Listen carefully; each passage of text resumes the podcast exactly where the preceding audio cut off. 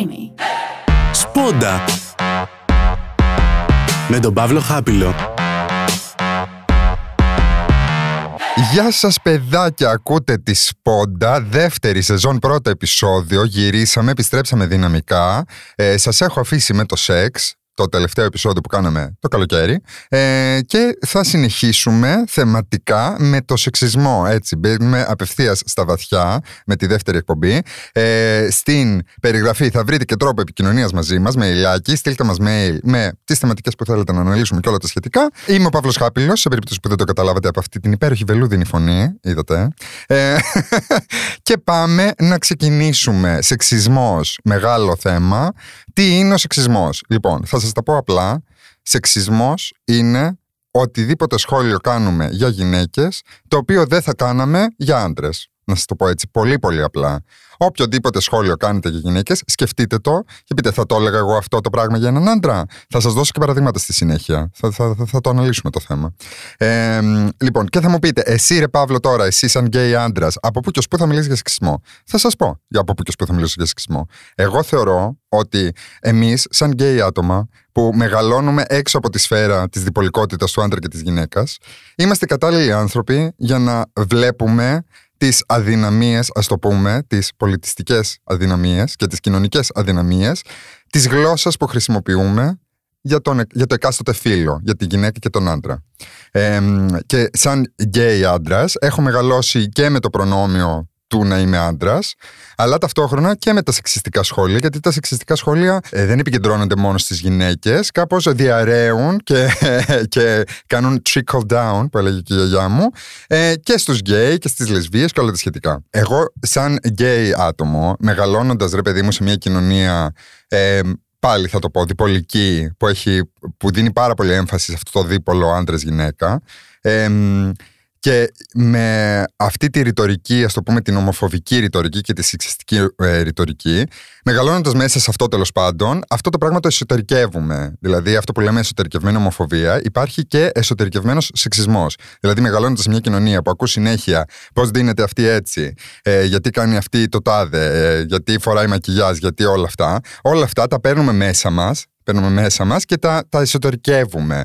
Ε, να σας δώσω και ένα ωραίο παράδειγμα. Έβλεπα που λέτε τηλεόραση πριν κάποιες μέρες, στην οποία είχαν μια συνέντευξη μιας παρουσιάστριας, ε, την οποία την πετύχανε έξω από το αεροδρόμιο, άβαφη, ωραιότατη, κούκλα ε, και τελειώνει ρε παιδί μου το, το βίντεο με την παρουσιάστρια που είναι άβαφη και γυρνάει ένας άντρας στο πάνελ και λέει πάρα πολύ θαραλέα, το θαραλέος γενικά είναι πολύ λέξη κλειδί. Πάρα πολύ θαραλέα που βγαίνει χωρίς μακιγιάζ.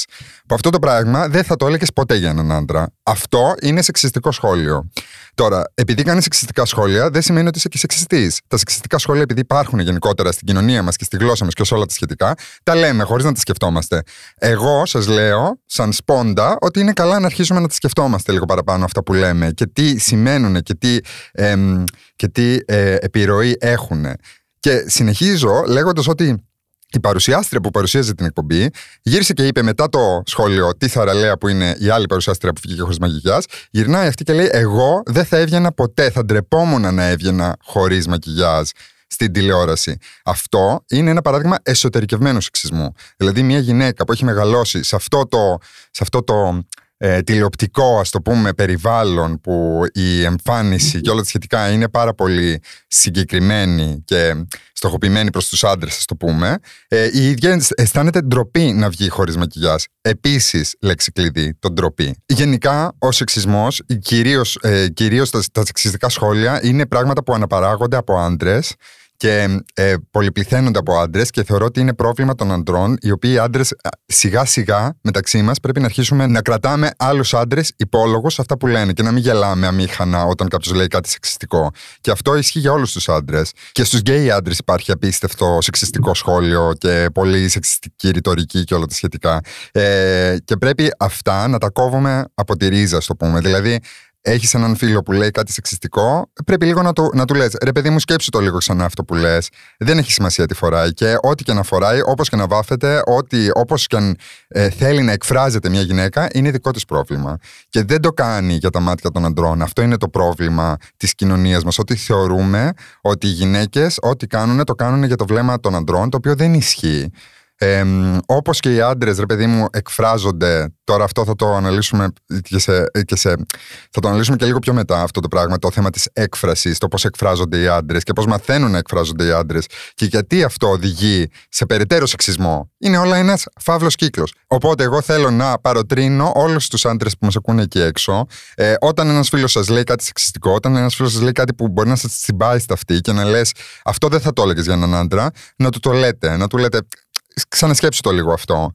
Ε, Επίσης, η, πιο επιφανειακή ρητορική του σεξισμού είναι η εμφανισιακή ρητορική. Είναι αυτό που σας είπα πριν, ότι οι γυναίκες κάνουν τις ε, επιλογές τους, τι έκφρασής τους, έτσι ώστε να προσελκύσουν τους άντρες, το οποίο το βρίσκω πάρα πολύ εμετικό, συγγνώμη κιόλας που το λέω, ε, και πολύ κακό και οπισθοδρομικό. Και αυτό το πράγμα πρέπει να αλλάξει σιγά-σιγά. Γενικότερα οι άντρες, από μικρή ηλικία, παιδί μου, ο τρόπος που μαθαίνουν να εκφράζονται είναι λίγο επιθετικός θα πω. Δηλαδή έχεις ένα μικρό παιδάκι και του λες να μην συζητάει για τα συναισθήματά του, ε, γιατί, γιατί άμα δείχνουμε συναισθήματα δεν είμαστε άντρες.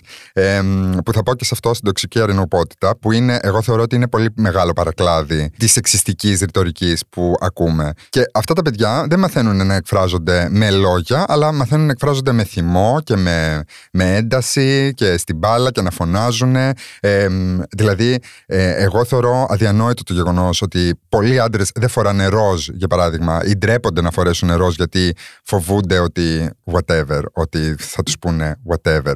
Ε, το οποίο είναι πάρα πολύ αστείο γιατί όλες αυτές οι οπτικές, το ροζ και το μπλε, το, το ροζ είναι για τα κορίτσια, το μπλε είναι για τα γόρια, είναι κάτι πάρα πολύ φρέσκο στην ανθρώπινη ιστορία. Ε, συγκεκριμένο όλο αυτό το ροζ με το μπλε, ε, αρχές, αρχές 20ου ε, αιώνα, δηλαδή 1900 και μετά ξεκίνησε να, να είναι τόσο. Ε, το ροζ είναι για τα αγόρια και το μπλε είναι για τα κορίτσια. Ε, το ροζ πιο παλιά ήταν για τα αγόρια γιατί οι, οι άντρες στον πόλεμο φορούσαν κόκκινο χρώμα ε, και θεωρούσαν ότι το ροζ είναι ένα πιο απαλό κόκκινο χρώμα, οπότε το φορούσαν τα αγοράκια το ροζ. Ε, και μετά σε κάποια φάση κάπως αυτό άλλαξε λόγω καπιταλισμού. Ε, το, οποίο, το οποίο εντάξει, αυτό είναι μια άλλη ιστορία. Ε, Τέλος πάντων, και, ε, υπά, υπάρχει ένας τρόπος, ρε παιδί μου, έκφρασης των αντρών που είναι πάρα πολύ τοξικός. Ε, και αυτό το πράγμα φαίνεται και από τον τρόπο που μιλάνε για τις γυναίκες. Ο οποίος είναι ένας πάρα πολύ αντροκεντρικός τρόπος να μιλάς για τις γυναίκες. Σαν, σαν να είναι οι γυναίκες ένα άβουλο πράγμα που αυτό μαθαίνουμε ουσιαστικά μικρή. Ότι οι γυναίκες είναι το αδύναμο φύλλο. Βάζω πάρα πολλά εισαγωγικά στο αδύναμο φύλλο.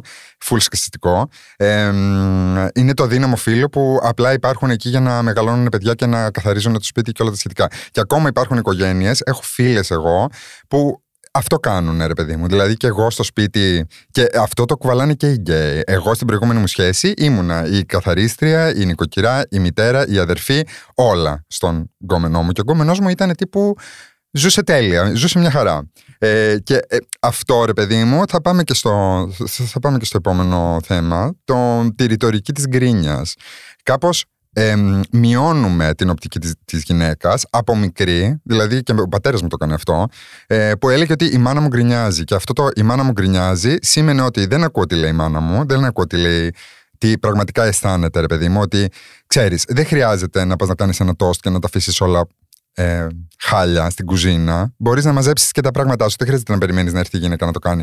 Ξέρω ότι αυτά τα πράγματα είναι πάρα πολύ μικρά αυτά που λέω, αλλά είναι σημαντικά να ακούμε τις γυναίκες και τα παράπονά τους και το πώς αισθάνονται και να μην ε, τα βάζουμε όλα στην κρίνια. Ότι απλά γκρινιάζει. Δεν είναι απλά γκρινιάζει. Προσπαθεί να σου μεταφέρει κάποια συναισθήματά της, κάποιες απογοητεύσεις της, κάποιες ανησυχίες της. Είναι σημαντικό να αρχίσουμε να ακούμε τις γυναίκες και αυτό φαίνεται και από γυναίκες που έχουν περάσει τραυματικές εμπειρίες. Όπως για παράδειγμα, πρόσφατα είχε μια κοπελιά κακοποιητική εμπειρία σε ένα αστυνομικό σταθμό στην Αθήνα. Και άμα δείτε τον τρόπο που προσπαθούν να μεταφέρουν αυτό το γεγονός στα μέσα μαζικής ενημέρωσης, προσπαθούν πάρα πολύ να μειώσουν τη σημαντικότητα του γεγονότος αυτού και πιο συγκεκριμένα την σημαντικότητα της, ε, της οπτικής της γυναίκας. Δηλαδή είχα δει προχθές πάλι στην τηλεόραση πρωινό που είχαν βγάλει το δικηγόρο ε, των αστυνομικών, ο οποίος έλεγε ότι μα δεν έχουν κάνει κάτι λάθος οι αστυνομικοί, γιατί ήρθε αυτόβουλη η γυναίκα στον αστυνομικό σταθμό, αλλά εν ώρα εργασίας έγινε μια σεξουαλική πράξη. Λες και είναι μέσα στην ημερήσια διάταξη των αστυνομικών ότι δικαιούνται να κάνουν ε,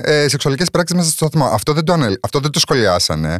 Ότι και καλά ήρθε αυτόβουλη η γυναίκα. Και παρόλο που η γυναίκα είπε μετά ότι φοβόταν να αντιδράσει, γιατί ήταν μέσα σε αστυνομικό σταθμό, επαναλαμβάνω, ε, ε, ο δικηγόρος έλεγε Μα γιατί δεν αντέδρασε; Ενώ η γυναίκα ήδη εξέφρασε, δηλαδή ήδη είπε γιατί δεν αντέδρασε. Τέλος πάντων, αυτό το πράγμα είναι ένα μεγάλο σύμπτωμα, ρε παιδί μου, του σεξισμού, το οποίο θα πρέπει σιγά σιγά να αλλάξει και να αρχίσουμε να ακούμε τις γυναίκες και να μην αναιρούμε την άποψή τους ως γκρίνια.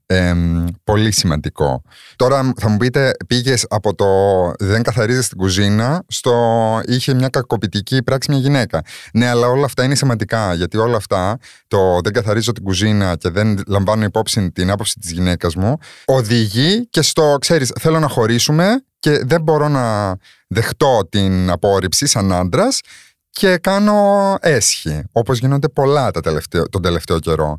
Λοιπόν, είπα πολλά, νομίζω, ελπίζω να τα σκεφτείτε. Θέλω ξανά, επαναλαμβάνω, θέλω να ακούμε τις γυναίκες, να ακούμε αυτά που έχουν να πούνε. Είναι σημαντικό. Οι γυναίκες έχουν μάθει να εκφράζονται.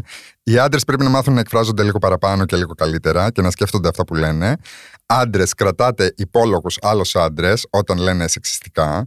Ε, ακόμα και αστεία, ακόμα και χαβαλές. Ε, δεν είναι ακριβώς χαβαλές. Αυτά τα πράγματα εντυπώνονται και εντυπώνονται και στους γύρω και στα παιδιά που ακούνε και σε όλα και γι' αυτό έχουμε φτάσει σε αυτό το σημείο που έχουμε φτάσει και είναι καιρός να αλλάξουν τα πράγματα.